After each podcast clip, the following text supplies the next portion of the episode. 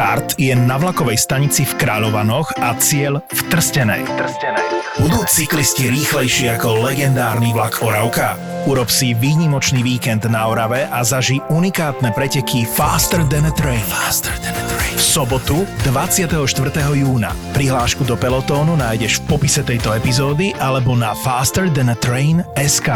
Podcasty by ZAPO a podujatie Faster than a Train ti prinášajú SPP a Železničná spoločnosť Slovensko.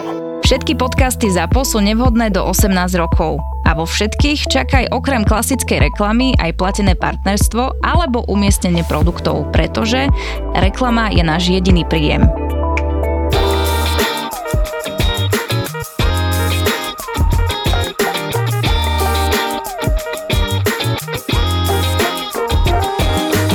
Ja musím povedať jednu krásnu vec, čo sa mi to stala. Ľudí berieme v SVH samozrejme na ukážku kobercov, lebo ich to zaujíma a samozrejme, kto nechce, nemusí sa zúčastniť, lebo nie každý má rád tieto návštevy všelijakých predajných vecí, ale kto chce, tak ide. A boli sa sa pozrieť a ja som im rozprával, že toto je jeden z kobercov, na ktorý už dlho pokukujem, ale že povedal som si, že si ho kúpim až keď vlastne zariadím dom, ktorý som kúpil v Demenovej teraz. No a keď sme odtiaľ odišli, oni sa tam vrátili a skupina mi tajne ten koberec kúpila a potom mi ho dala ako darček večer pri večeri s výhľadom na námestie a ja som sa tam skoro rozplakal, naozaj mne stiekli slzy a nevedel som, čo mám povedať a úplne som bol z toho rozhodený, ale bol to tak krásny moment a mám naozaj teraz úžasnú skupinu, ktorá ma takto prekvapila a potešila a tak oni vedia. Takže si dá taký cestou... zoznam, že čo všetko ešte potrebuješ v tom dome v Demenovej. lampy, lampy iránske, tieto nejaké vodovodné trubky. A každý deň čakáš, že čo dostaneš a, a už máš slzy pripravené. Už vidíš, ako skupina prichádza s vodovodnou trubkou, jeden vodovodnou batérie. Tam kúpil batérie, trubky. Táto čajová, ježiš, toto je krásna čajová sada. Toto by sa tak Veronike páčilo v tom domčeku našom Demenovej. A tie záclony, tie závesy a tie to drevené dvere. Tak by sa to... No nám... jasné, a teraz sa Peťa robí, že mu vypadol tento no, signál. Typické, typické. typické, hej. Ja som vypadol, takže dúfam, že ste sa porozprávali. Hej, hej, však presne tak... to sme povedali, že jasné, že teraz sa Peťo hrá, že nemá my signál. My si svojim životom teraz. To, čo sme my teraz o tebe rozprávali, sa dozvieš, keď si vypočuješ túto časť nášho podcastu. Ja som často ho počul a ukazoval som im ešte jednu srandovnú vec, neviem, či ste to niekde videli, ale v Kašáni majú v jednom takom turistickom mieste, s takom obchodníckom dome, pisoár, ktorý je kombinovaný s umývadlom. Čiže ty si hore umývaš ruky a tou vodou sa splachuje ten pisoár, do ktorého zároveň cikáš vtedy. Takže snáď nedonesú aj, aj túto vec. Nie, to, to zase netreba. Jasné, počúvaj, ale toto ja som zažil v Buenos Aires v jednej stejkovej reštaurácii a že každý sa tam bál dole vycikať a ja som im hovoril, že počúvajte, Ty si cikal to hore, umývadlo nie? je hore, jasné, ja som cikal hore No nie, proste to ruky. bolo umývadlo, hej, hore bolo umývadlo a dole si normálne cikal, no oni si mysleli, že, že to, kde, kde sa tu mám vyšťať, keď, keď tu proste je len umývadlo. no, takže áno, sú aj také originálne pisoáre integrované s umývadlom, ale nevymente si to, nezamente si to, naopak, hej. Hore sa umýva uh, ju ruky.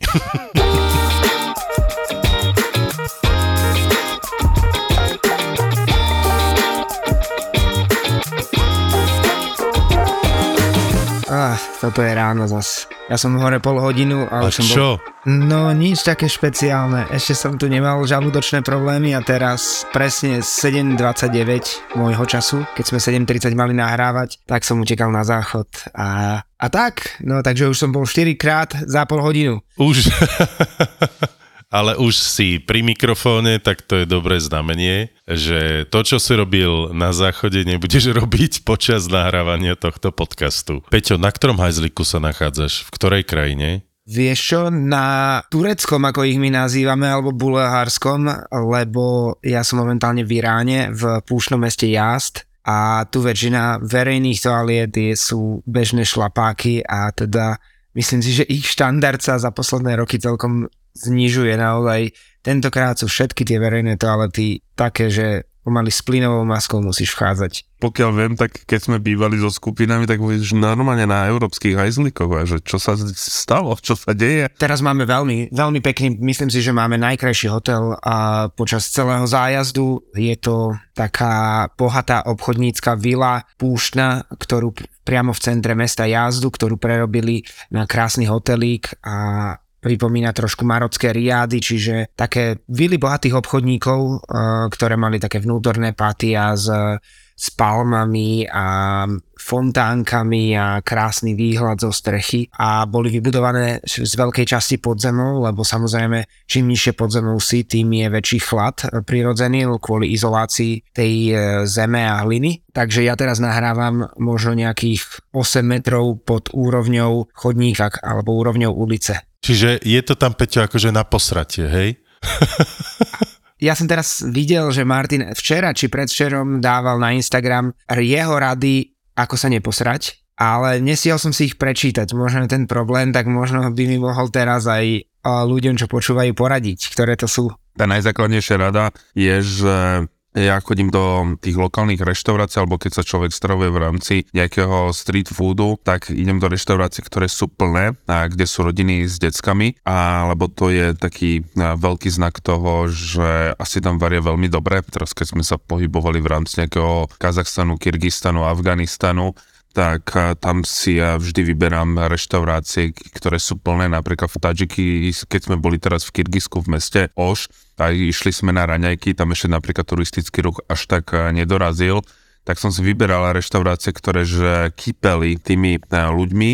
A potvrdilo sa opäť to, že ktoré sú plné, tak sú nie len chutné, ale takisto si dávajú veľký dôraz na kvalitu aj z toho dôvodu, že sa tam melie obrovské množstvo ľudí, čiže aj tie potraviny sú častokrát čerstvé, lebo ľudia nevidia častokrát to najpodstatnejšie a tú kuchyňu a tam mali ešte aj otvorenú. No a potom tá ďalšia vec je, že napríklad jem ovocie, ktoré sa dá len šúpať, vykašlem sa na všetky jahody alebo jablčka a tak ďalej, takže ovocie, ktoré sa dá šúpať. No a mnoho ľudí sa vykaka z podoby v, v čase, keď príde do nejakej destinácie, do nejakej vzdialenej, kde je iná teplota a na to rozhorúčené telo si častokrát poviem príklad, letíš povedzme do Bangkoku, pristane, že je tam 40 stupňov, vysoká vlhkosť a ty vtedy túžiš po jednej jedinej veci je dať si nejaký chladený nápoj. A toto je tá najväčšia chyba, ktorú ľudia častokrát robia,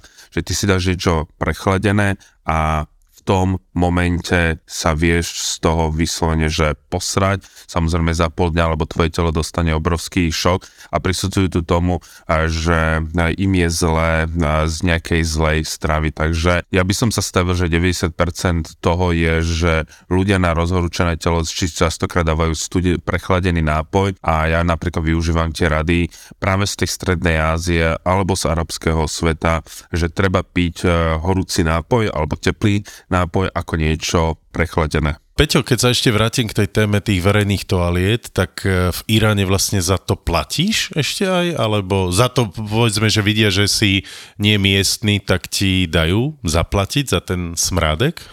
Nie, nie, vôbec. V Iráne na žiadnych odpočívadlách alebo pumpách alebo verejných toaletách neplatíš. Myslím si, že jeden z dôvodov je aj ten, že Irán takmer kompletne prešiel v posledných rokoch na kartové platby všade a je to také blbé každého zastavovať s mobilným terminálom v ruke a pýtať si od neho e, peniaze a z účtu stiahovať Čiže ty hovoríš, že gro e, všetkého v Iráne sa platí kartou? Áno, tým, že oni tu majú obrovskú infláciu, naozaj hyperinfláciu. Mne sa zdá, že keď som pozeral pokyny z predošlého roka, lebo ja som tu bol naposledy presne takto v máji 2022, tak sme udávali, že 1 euro je asi 50 tisíc alebo 48 tisíc riálov. Teraz dostávame niečo cez pol milióna, čiže 10 násobok. Takže tá inflácia je absolútne šialená No a domáci už naozaj vôbec nenosia cash, ale tým, že sú vlastne ako keby zlý hráč svetovej politiky a Irán je kvôli svojmu jadrovému programu častokrát označovaný za krajinu zla, tak nie sú pripojení na ten medzinárodný bankový systém a naše karty nezaplatíš nimi. Majú však svoje vlastné karty, ktoré vydávajú iránske banky a sú to také úplne jednoduché plastové karty, nie sú embosované. No a tým dokážeš platiť a náš sprievodca robí to, že pre všetkých zo skupiny vybaví karty, a ktoré nabije nejakým kreditom, dajme tomu, že to si tam poposiela dopredu zamení po 300 eur každému a každý dostane svoju kartu, všetci máme úplný nerovnaký PIN, ktorý je 9823 keď niekto zapudne, tak aby sme ho vedeli povedať v skupine a takto platíme. Normálne chodíme s iránskymi kartami, lebo aj keby sme si zamenili cash, tak cash už nikto nevyužíva a nevie nám vydať. To by bol za najzásadnejší problém vo všetkých obchodoch, že oni by platbu prijali, ale nevedia z nej vydávať. No a ešte ďalšia vtipná vec je tá s tými kartami, že tie platby tu fungujú tak, že ty od obchodníkovi dáš kartu, on častokrát si niekam odíde a ty mu povieš aj PIN. Alebo, že na, normálne on sám zaplatí s tvojim PINom, že nikto to tu nerieši, že PIN si máš strážiť a nemáš ho mať uložený pri karte a podobne, ale jednoducho on hneď očakáva, že mu povieš, aký je tvoj PIN, ona tam naťuká, alebo druhá možnosť je tá, že ti podá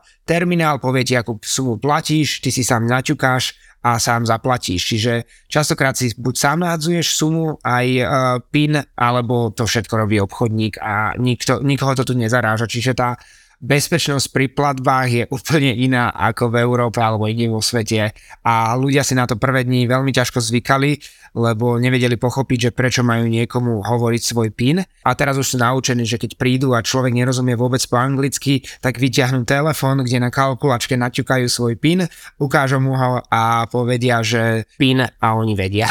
Ja som sa teraz vrátil tiež z Iránu, ale boli som tam bol iba kratšie, keď sme išli z Afgánu, že ste, my sme si samozrejme nemali žiadnu platobnú kartu a vošli sme do metra, že v Tehrane sa budeme pohybovať metrom a prišiel som k tomu okienku, že si chcem kúpiť lístok, ale nemám si akým spôsobom kúpiť ten lístok, lebo nemám kartu. A ten eh, predávajúci povedal, že vieš čo, tak eh, keďže my sme tam boli štyria, kľudne môžete vstúpiť do metra úplne bezplatne. A potom nás zastavil aj revízor a ja som povedal, že ja som cudzinec, ja mám kartu, mám aj peniaze, mám aj cash ale nemôžem si ako kúpiť ten lístok a tam téma pusel, že tak tým pádom je všetko v poriadku, že welcome to Irán. A nebolo to len jeden prípad, bolo to niekoľko prípadov, lebo my sme sa v tom Tehrane naučili sa pohybovať jednoznačne metrom a nie nejakými autami. Samozrejme je podľa toho, kde máš eh, samozrejme ten svoj bod, kam sa chceš dostať Čiže my sme išli asi 10 krát metrom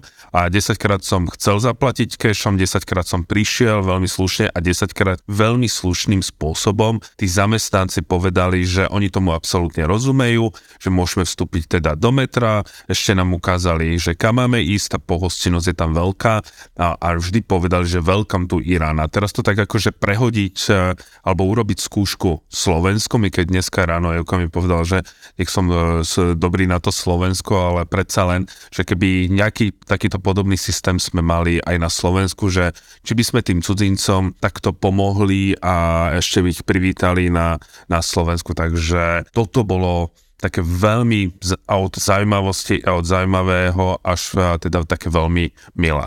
Musím sa vyjadriť k tomu, že najlepšie sa v Teheráne pohybovať metrom, lebo skoro všetci členovia našej skupiny počúvajú tento podcast a my sme sa presúvali autobusom. Je to z toho dôvodu, že mnohé naše destinácie sú mimo záberu metra, čiže nie všade sa dostanete. Takže my sme naozaj No tak si to množstvo... pekne zmanéžoval, Peťo.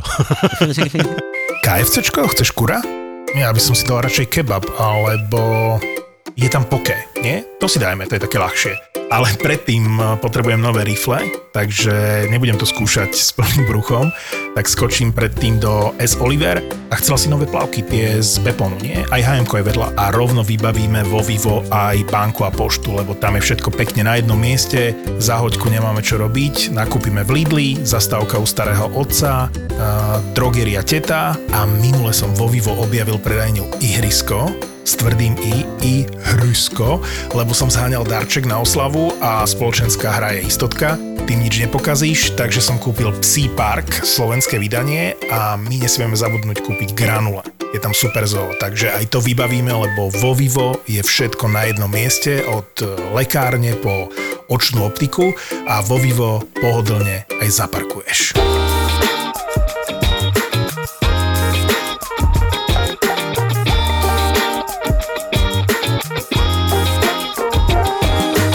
Irán je po obrovská krajina a po B ten turizmus je tu reálne maličký ty nevidíš veľa skupín. Ja si myslím, že sme doteraz stretli asi tri väčšie organizované skupiny a to už sme tu, zdá sa mi, 12. deň, čiže nie je to ako niekde v Rio de Janeiro, že sa brodíš turistami skoro na každom jednom kroku a stále niekoho stretávaš. Skupiny sú tu skôr výnimkou ako pravidlom a je to úžasné, lebo naozaj ten Irán si dokážeš vychutnať skoro na každej jednej pamiatke si sám alebo s domácimi len po prípade fakt úplne, úplne sám, takže z tohto pohľadu je Irán fantastický a ak sa aj ľudia báli, že ako to tu bude vyzerať po protestoch a že ministerstvo zahraničných vecí stále neodporúča cestovať a už od októbra je vydané to vyhlásenie, že jednoducho sa neodporúča cestovať do krajiny, lebo sú tu celoštátne protesty, tak ja môžem povedať, že za 12 dní sme stretli jediného policajta, ktorého by sme videli. Je možné, že sú tu policajti v civile, nejakí tajní a podobne, ktorí na nás dohliadajú alebo sú na uliciach, ale v krajine, o ktorej sa rozpráva, že jednoducho sú to celonárodné protesty, tak by si očakával o mnoho väčšiu prítomnosť policajtov a vojska a oni nie sú nikde. Naozaj nikde nie je vidieť ani na hlavnom námestí v Esfaháne, ani v Jazde, ani v Teheráne. Videli sme jedného jediného s Kalašníkovom, vlastne dvojicu, tak dvoch, Videli sme v meste Kašán, ale ináč sú ulice prázdne, iba plné piknikujúcich ľudí, každý nás zdraví, pýta sa, ako sa máme, či sa nám páči v Iráne. Tí ľudia sú fakt úžasní, nesmierne pohostinní a za každý, keď sem prídem, tak si v tom dobrom spomeniem, že aká je toto úžasná krajina, že každý by sa mal zavítať, lebo platí tá rovnica, ktorú spomíname často, že zlý režim nerovná sa aj zlé obyvateľstvo krajiny, ale častokrát je to presne naopak. Tie šialené režimy častokrát skrývajú tých najmilších a najpríjemnejších ľudí, ktorí s režimom nemajú nič spoločné, len sú ním ako keby uväznení alebo sú rukojemníkmi svojej vlády alebo toho zriadenia. Zdravia vás e, miestni po rusky, alebo, alebo si nemyslia, že ste Rusi? Vieš čo, myslia si to, ale je to kvôli tomu, že ich sem chodí teraz veľa, lebo keď sme chodili do Iránu pred e, vojnou na Ukrajine, tak to nebolo bežné. Nikto sa nepýtal, či sme Rusi, teraz sa väčšinou pýtajú, že Russian, my povieme, že Slovakia, o, Bratislava, alebo povedia, že sme sa rozdelili. Obyvateľstvo Iránu, aspoň v tých veľkých mestách, ktoré navštevujeme, je podľa mňa nesmierne vzdelané a takmer, nechcem povedať, že každý, ale väčšina ľudí naozaj má predstavu, kde sa Slovensko nachádza, alebo že sa rozdelilo a že bolo Československom. A nie je to tak ako v iných krajinách, že ani obraz, ani zvuk povieš a Slovensko a oni odrazu o, oh, nice. A vidí, že v očiach je úplne prázdno a nemá najmenšiu predstavu, ale tu ľudia povedia, je, ja som bol nedaleko v Brne alebo v Bratislavu som navštívil v, ja neviem, pred 89. alebo čokoľvek Čiže vedia, ale zdravia nás a pýtajú sa, či sme z Ruska. A keď povieme, že nie, tak veľký úsmev na tvári a pozývajú nás na čaj alebo nám dajú nejaký cukrík alebo sa spýtajú, či si nechceme k ním sadnúť na pikník a Vtipné na tom je, že nie je to ako v mnohých arabských krajinách, no Irán je samozrejme perská, je to iné etnikum, ale oni nechcú nám väčšinou nič predať. Oni sa naozaj len informujú a idú si po svojom a neťahajú vás do obchodu svojho kamaráta, kde vám chcú uh, dohodiť ten najlepší deal na svete. Irán je veľmi kontaktná krajina na rozhovory, čiže ten, kto rád zbierate príbeh, kto sa rád rozpráva, tak uh, Irán ho naučí, ako možno komunikovať a napríklad ešte len poslednú vec, ktorú k tomu dodám, je, že čo ma naučil napríklad Irán, je, že aj Peťo to spomínal, že keď niekde sa zastavíš na ulici a miestni ľudia vidia, že si nevieš nejako rady, tak oni sa k tebe zastavia a spýtajú sa, či potrebuješ nejaký s niečím pomôcť, odpraviť, keď som nevedel nájsť nejakú ulicu, tak eh, povedzme išiel so mňou celú tú vzdialenosť, napriek tomu, že to bolo kilometr, ukázal mi to a opäť za to nechce žiadne peniaze. My častokrát reagujeme, že určite za to chce nejaký malý poplatok a čo som sa teda naučil, že odteraz, keď vidím na ulici v Bratislave alebo na Slovensku nejakého cudzincu, ktorý chce, vidím, že je nejaký stratený v preklade, stratený na ulici, tak sa zastavím a spýtam sa v angličtine, či nepotrebuje pomoc. A vtedy som si uvedomil, že my sme tí vyslanci tej našej krajiny, my sa častokrát spoliehame na našich eh, politikov, že oni budú prezentovať našu krajinu, ale my budeme lepšie prezentovať, takže je úplne iný pohľad. Odrazu si predstav, že si v meste niekto sa zastaje, spýta, potrebuješ pomoc. Minula jedna indická rodina chcela nastúpiť do električky a chcela si kúpiť e, lístok, ale nemohli to, ty si nemôžeš kúpiť SMS e, lístok cez zahraničný mobil, iba cez slovenské číslo a nemali drobné. A oni, že kde si môžem vymeniať, že kam chcete ísť. Ja som im kúpil lístok a oni povedali, že by sme doteraz mali pocit, že Slováci sú úplne takí akože zamračení a tak ďalej, že veľmi pekne ti a ďakujem, že ako sa môžeme zavďačiť, že vieš čo, keď prídem k vám do krajiny, tak keď ma uvidíte, že potrebujem pomoc, tak mi pomôžte a vtedy sa zasmiali. Čiže a určite budú mať lepší pocit z toho Slovenska, ako niekto, kto stále prechádza s tým sklopeným pohľadom. Takže toto je napríklad niečo, čo som sa naučil od uh, samotných Iráncov a tak to im chcem za to aj poďakovať. A toto sú úžasné momenty, to sa stalo aj mne. V Moskve sa mi to stalo a potom sa mi to stalo, myslím, že v Tokiu alebo v Kyote že tiež som nejako nedokázal zaplatiť za lístok a prišli ku mne domáci, kúpili mi lístok, pustili ma do metra a odvtedy to tiež rovnako ako Martin snažím sa robiť aj doma. Ale čo som si ešte všimol, jedna vec je, že mladí ľudia o mnoho viac chcú hovoriť ako predtým po tých protestoch o tom, že nemajú radi ten režim a že s ním nesúhlasia. A hlavne keď ideme do nejakej kaviarne a obsluhujú tam mladí, tí sa chcú okamžite rozprávať a okamžite nám chcú povedať svoj názor na politiku, ale my sa aj snažíme samozrejme vyhnúť, lebo nevieme, že či to nemôže byť provokácia alebo niečo podobné, ale oni nám rozprávajú, že ich vláda je skorumpovaná a zlá a že ju treba vymeniť, lebo jednoducho nereprezentuje všetky v krajine. No inak na margo tých dobrých skutkov, ktoré robíme my, je to podľa mňa úplne prírodzené, pretože sme cestovatelia, čiže vždy sa vieme vžiť do tej situácie toho strateného turistu v Bratislave, ktorá je ešte taká civilizovanejšia samozrejme.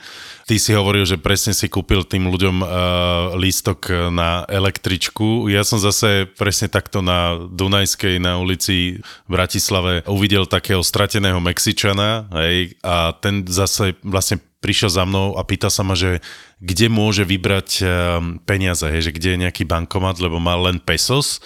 A pesos mu nechceli samozrejme v žiadnej banke vymeniť za, za hotovosť, hej, za eurá, to je jedna vec, čiže hľadal nejakú zmenáreň, tak bola tam jedna, ale samozrejme, že nikto mu pesos nezamení za eurá, tak potom, že, že či nemôže niekde mať tu bankomat a ja som povedal, že o čo, o čo vlastne chce, že koľko potrebuje, že potrebuje zaplatiť 10 eur v hosteli. No tak som samozrejme, že som mu dal tých 10 eur, pretože ak by si mal 10 eur vyťahovať jeho mexickou kartou z nášho bankomatu, tak podľa mňa poplatok bude 5 eur a on, od, vieš, samozrejme, že sme si vymenili nejaké kontakty na seba, zostali sme v kontakte, on žije v Mexico City, ja žijem tu a proste on povedal, že to bol najkrajší zážitok e, z Bratislavy alebo zo Slovenska, alebo prechádzal bol takom, na takom veľkom tripe po strednej Európe, čiže vlastne zažil aj Maďarsko, Slovensko, Česko, Polsko, Rakúsko a všetky tieto a povedal, že toto bude zážitok, ktorý on mal zase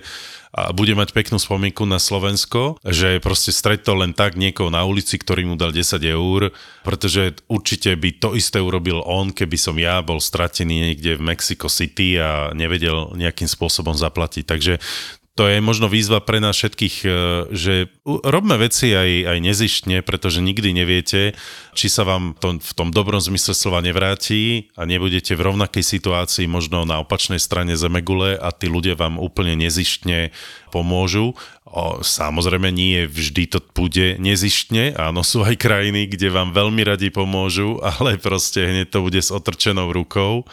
Ale my snažíme sa robiť veci nezištne, pretože aj ten život nám budete nejako tak nezištne to vrácať. A Pali, kde to bolo? Na Dunajskej si vravel? Hej, na Dunajskej ulici. Hej, hej, hej lebo proste, ja už som tam prečo? tiež asi trikrát, ja tam bývam hneď vedľa a asi trikrát som stretol Mexičana, čo potreboval 10 eur na hostel. Jasné, jasné. Ha, ha, ha. no, tak toto bol iný Mexičan, lebo tento naozaj, som ho potom sledoval predsa na Instagrame a nachádzal sa potom v Brne, nachádzal sa v Ostrave, nachádzal sa potom v ďalších mestách Polska a tak, takže toto je iný Mexičan. Nie, nie robím si srandu samozrejme.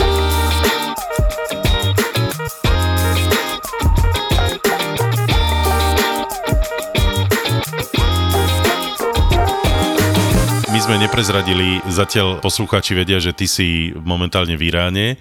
Ty, Maťko, si tiež mal takú túr teraz po týchto krajinách. Ty si čo všetko navštívil ostatné dni? Tak za posledný mesiac eh, my sme išli zase smerom do Afganistanu, to bola moja šiesta návšteva. No a teraz sme prechádzali po zemi, hlavne sme prešli asi najexotickejšiu hranicu na tomto svete z Pakistanu do Afganistanu. To bol hlavným cieľom a potom naštíviť jeden minaret, ktorý sa volá, že Jam, ktorý je vôbec prvý pod UNESCO a hrozí, že mu že spadne, lebo silné zemetrasenia. Prešli sme potom Kazachstán z Astany cez najväčší gulak na svete, Karagandu do Almaty. A tam sme mali ďalšiu skupinku, s ktorou sme išli teda z Almaty cez Kyrgyzsko. A išli sme po takých menej známych miestach, ako je teda Ferganská dolina v Uzbekistane. A tam to bolo veľmi nádherné krásne, lebo ty si tam atrakciou a nie,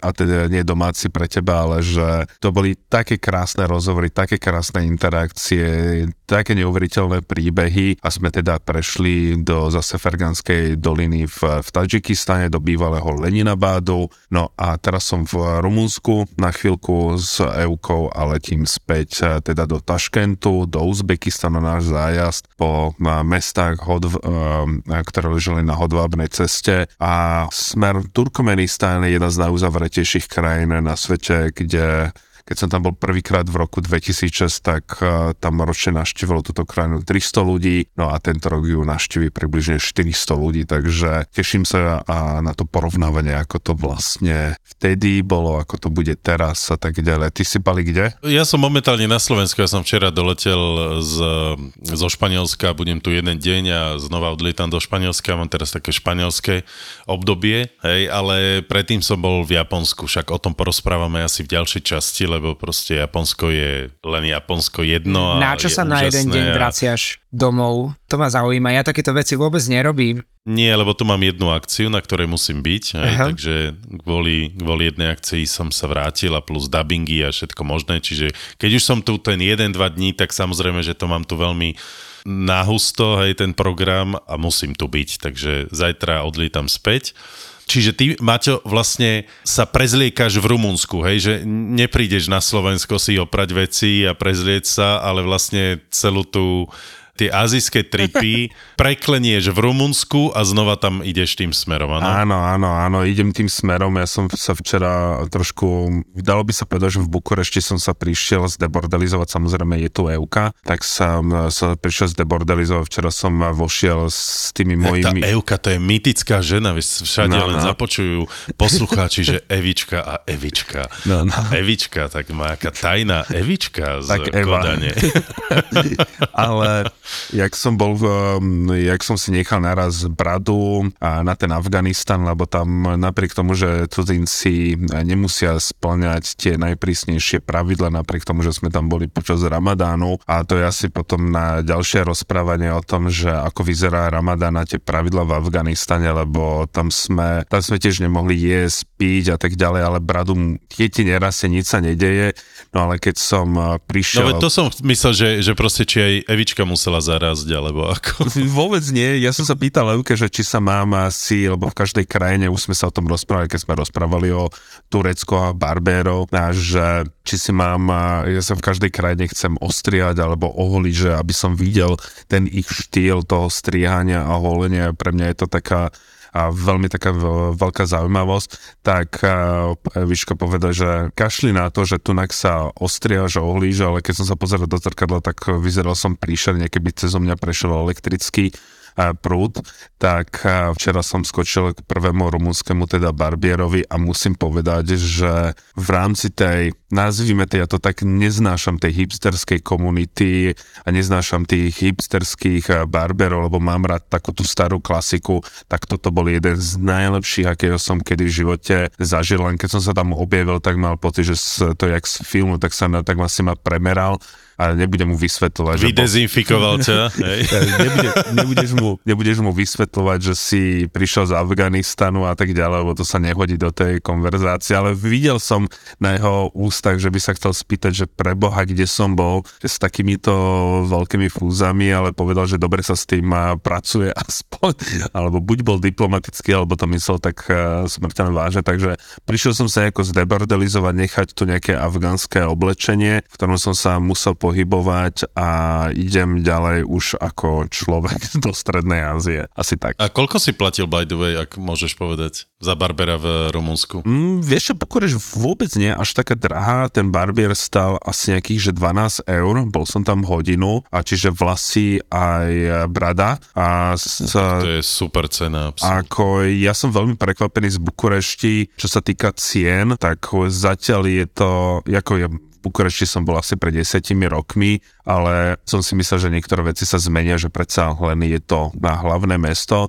ale dalo by sa povedať, že Bukurešť patrí medzi, alebo Rumunsko patrí medzi tie najlacnejšie krajiny v Európskej únii a máme... Veľ... No, Bulharsko, Rumunsko. No, a máme častokrát trošku pokrývané myslenie o tých Rumunov, alebo keď som aj v tej svojej pupline povedal, že idem do na Rumunska, takže dávej si na to pozor a všetko okolo toho a pritom som...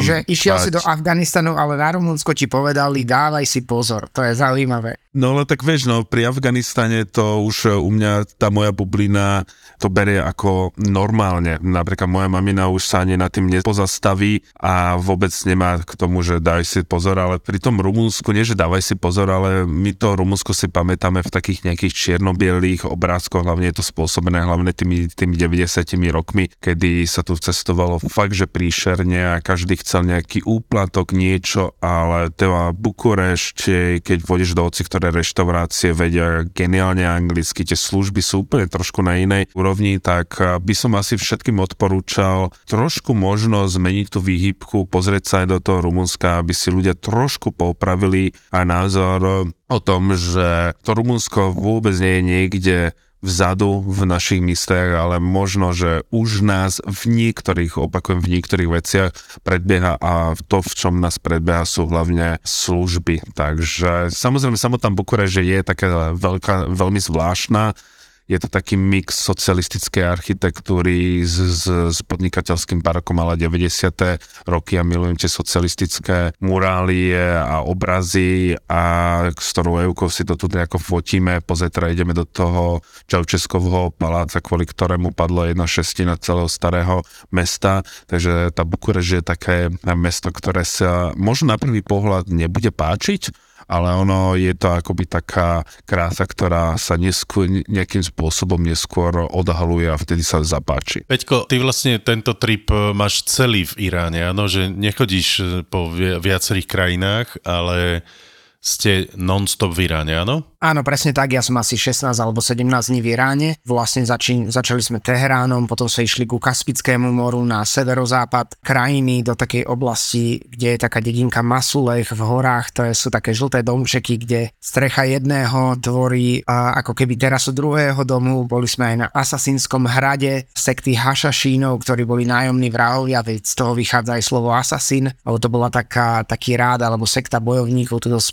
Perzie, ktorí boli najímaní a úkladné vraždy a potom sa už išli po tých štandardných pamiatkách, či Kašán, dedinka Abianech, Esfahan, ktorý je naozaj perlou Perzie a podľa mňa je to najkrajšie námestie sveta. Vždy na to zabudnem, ale za každým, keď sem prídem a prídem na to námestie, ktoré je večer nasvietené, to je ten prvý pohľad, tak si pozriem, že wow, toto je niečo, čo by mal vidieť každý, lebo je absolútne ne, neuveriteľné to námestie na Gžežahan. Častokrát sa ináč porovnáva s námestím, kde ide Martin, s námestím Samar Samarkand, pardon, s tým Registan v Samarkande. A Martin, ktoré je podľa teba krajšie? Pre mňa najkrajšie námestie ani nie je taká Registan v Uzbekistane, ale poviem iné uzbekistanské, keď je toto námestie, keď sa dostaneš do Buchary, kde je Kalonský minaret, alebo potom v Chive v, v tých starých stredovekých uličkách. Takže toto asi je pre mňa, že naj, naj, naj a Palo, ty keby ja, si mal... povieš ty... uh, námestie hraničiarov.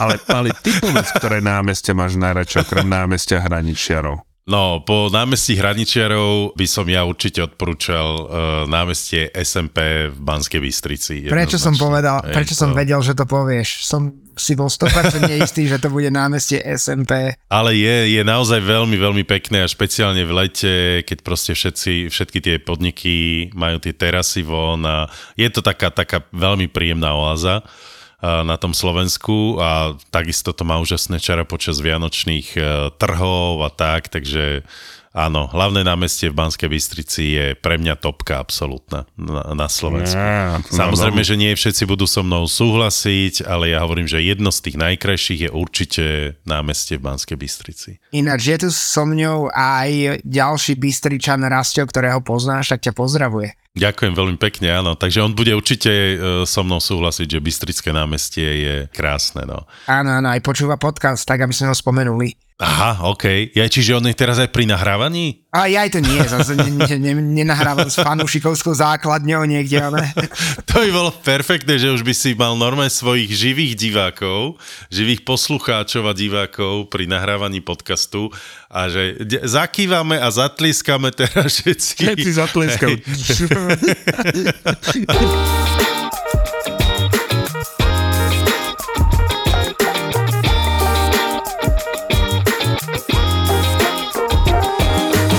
Chalani, poďme urobiť reklamu dobrým značkám, ktoré poznáme a my traja aj odporúčame. Švédska značka outdoorového oblečenia a vybavenia Fjellreven a kalifornská značka bicyklov Specialized sa spojili, aby vytvorili jedinečnú kolekciu, vďaka ktorej uvidíte svoje zážitky v prírode z iného pohľadu. Z bicykla. Ďaleký obzor, svieži vzduch a čistá hlava. Príroda na okraji mesta alebo kúsok za domom. Filoreven verí, že vaše dobrodružstvo je veľmi blízko. The Great Nearby, špeciálna kolekcia pre cyklovýlety v prírode a bikepacking. Od apríla si túto kolekciu môžete kúpiť aj vo Fjellraven Shop Nivy a Aupark. A od mája je v nej aj kopec skvelých noviniek. Tam, kde svieži vzduch, čistá hlava a ďaleký obzor, tam na vás čakajú tie najkrajšie dobrodružstva. Objavte ich s Fjellraven. Vidíme sa na bicykli. Peťo, koľko dní ťa ešte čaká vlastne v Iráne? 5 celých dní a teraz ideme mm-hmm. pozrieť najväčšie pecky smerom na Persepolis a Pasargády na Rostam, to sú tie pamiatky starej Perzie, to, toho najstaršieho, čo majú, čo vlastne, kedy bola Perzia svetovým impériom a určovala chod dejín, takže ideme pozrieť tie pamiatky. A to je taká moja Dobre, ešte, Peťo, časť. Keď sa ešte vrátim eh, k tým kartám, ktoré si spomínal, že ako vlastne platíte tými miestnymi kartami a musíte vždy nahlasiť PIN kódy, tak uh, ty vieš vlastne, keď už minieš tú sumu, ktorá bola nabitá na tej karte, tak uh, potom vlastne čo môžeš urobiť, že ten tvoj miestný sprievodca dodá, e, opäť akože nabije tú kartu, alebo ty si znova musíš novú od neho vypýtať, alebo keď zostanú tie peniaze na tej karte, tak on potom vlastne pozbiera všetky karty od, od tvojej skupinky a má vlastne nejaký kredit, alebo čo robíš vlastne, keď už minieš všetky peniaze z tej miestnej karty? Ešte to je úplne normálna karta, ako máš ty, e, bankomatovú kartu, ale tým, že on robí s turistami, tak má potvárané účty vo všetkých bankách a niekoľko, čiže to sú normálne jeho karty na jeho meno a on si z nich presunie peniaze, aby boli na nule a potom tam nahrá, alebo teda pošle presne, čo ja viem, 300 eur každému tentokrát. Čiže ty to využívaš, jemu dáš cash a keď ti niečo zostane, tak on ti v tej hodnote ten cash vráti. Čiže to nie je ako nejaká predplatená karta, ktorú dostaneš z banky, ale to je jeho osobná karta, to je taký ústretový krok voči nám, aby nám pomohol, lebo s nami robí dlho a dôveruje nám a my dôverujeme jemu a je to dobrá spolupráca, takže to on ako je ako keby on si spôsobuje sám problémy, že 10 kariet svojich vlastných bankomatových rozdá našim klientom a musí z tých účtov si poprepsúvať peniaze a musí tam poslať potom presnú hodnotu podľa kurzu aktuálneho a keď náhodou na tých kartách Peťo, niečo ale zostane. druhá vec, jasné. Hej, druhá vec je tá, že keď by som nešiel do Iránu uh, s vami, so mnou, ale chcem ísť proste úplne na českého turistu, hej, díky, tak... Díky. samozrejme, že, že viete, ako to myslím aj naši českí ne, nevieme, poslucháči. Vysvetli. Ne, neviete. Neviete to, jo. tak keď toto vlastne ty nebudeš vedieť a nebudeš mať presne takéhoto miestneho sprievodcu, tak si podľa mňa úplne stratený, nie? Že, že vlastne cestovať akože na vlastnú pes po Iráne asi nie je úplne odporúčané a úplne jednoduché. A to dáš v cestovanie sám po Iráne úplne bez problémov, len otázka je, že či dostaneš e, víza, ktoré sú momentálne problém a keby sme dali pre tých individuálnych e, cestovateľov, tak e, momentálne najľahšie víza sa vybavujú v Prahe, ani nie tak vo Viedni, takže ísť cez Pražskú ambasádu. Jo, v Prahe, jo, jo takže jo, v Prahe jo. je to lepší, jo. Jo, vieš, je to, le, je to fakt lepšie a tu by som urobil aj reklamu, keby náhodou niekto chcel, tak využiť využiť našich kamarátov z EVIS, lebo my máme ako Slováci Viedeň, lenže Viedeň momentálne nevydáva a myslím, že na letiskách momentálne sa nedávajú víza, takže lepšie dopredu. Ale keď sa tam dostaneš, tak uh, ja som napríklad teraz vôbec nemal kartu, keď som prechádzal krížom cez Irán, cez Afganistanu, keď sme išli cez ten Mašado a Tehranu, samozrejme bol som tam teraz kratšie ako je Peťo. Ja som nemal žiadnu kartu, mal som iba cash a všade som normálne zaplatil kešovkou, či už to bol hotel, či som eh, platil niekde v reštaurácii, alebo keď sme boli v tých šáhových palácoch, všade som proste zaplatil. Ale keš... dobre, ale kešo myslíš čo, že si mal doláre alebo nie, eurá? Ja, alebo... ja som mal, tak samozrejme, mal som do, tie rialy, doláre a eurá som vymenil na čiernom eh, trhu a napriek tomu, že je zakázaný, tak eh, keď vieš, kam máš ísť do hoci ktorého zlatníctva, hoci kde na bazar, tak proste vymenil meníš e, peniaze, trošku sa potúlaš, ale všade som mal proste kešov, mal som kešovku a platil som úplne bez problém, takže aj ten individuálny cestovateľ sa dostane. Napríklad som išiel na tú autobusovú stanicu, že či viem si zaplatiť e, nejaký autobus úplne bez problémov, čiže ten, kto bude sám, určite bez problémov to zvládne. Bude sa musieť trošku možno viacej otáčať, ale to nebude taký e, problém. Napríklad išli sme na tú najvyššiu väžu, myslím, že je štvrtá najvyššia televízna väža na, na svete, má nejakých 461, určite som možno povedal plus minus nejaký meter na dole a všetci Iránci platili kartou, ale odo mňa zobrali a, tých 1,5 milióna, 1,5 milióna ariálov v, v keši. Takže úplne bez problému sa všetko dá. Jedine, čo je problém, keď si chceš kúpiť dopredu nejaký lístok, povedzme na vlak, keď si chceš kúpiť letenku, tak letenku si nekúpíš e, doma zo Slovenska, pretože aj tie sankcie zahrňujú, že je zakázané platiť platobnou na kartou, čiže si to nekúpíš a keď prídeš do tej danej krajiny a chceš ísť povedzme vlakom alebo lietadlom, tak to častokrát už je e, dopredu vybukované. Dopredu našťastie nie sú vybukované autobusy, povedzme tie spiace, avšak čím lepší autobus, čím lepšia spoločnosť, tým je rýchlejšie vypredaná takže keď tam bude niekto cestovať, tak musí dopredu mysleť hlavne na to cestovanie, že či keď chce čím pohodlnejšie a rýchlejšie sa presúvať, tak si to musí dopredu objednať a dopredu si objednávať tak, že keď prídeš povedzme do Tehránu a vieš, že tam budeš 4 dní, tak ten hneď prvý deň idem na tú vlakovú stanicu alebo letenky alebo niečo, aby som si to kúpil a nespoliehať sa, že v ten deň, kedy chcem odchádzať, že dostanem lístok a hovoríme o väčšej vzdialenosti a takisto si dopredu neobjednáš eh, hotel.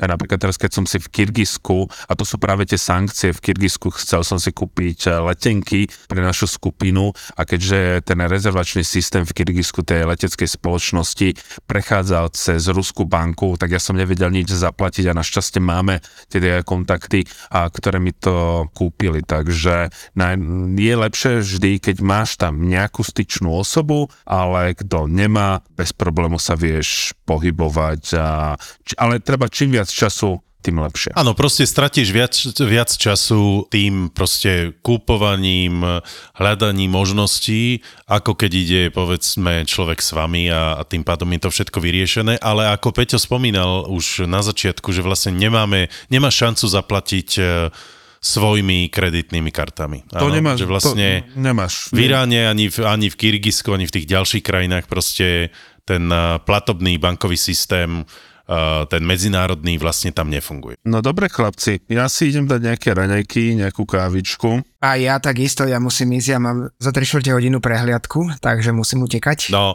ja idem ešte chvíľu aspoň e, zavrieť oči, lebo ja som kvôli vám stával 5.30, aby sme mohli nahrávať tento podcast, ale čo neurobíme pre naše priateľstvo a pre našich poslucháčov, ktorí nás radi počúvajú a ktorí nás aj radi stretávajú na cestách, lebo vždy je úžasné stretnúť kdekoľvek vo svete vlastne ľudí, ktorí sme namotivovali cestovať a to je, to je úžasná vec, že ľudia začínajú cestovať aj vďaka nášmu podcastu. Takže ľudia, choďte do prosím.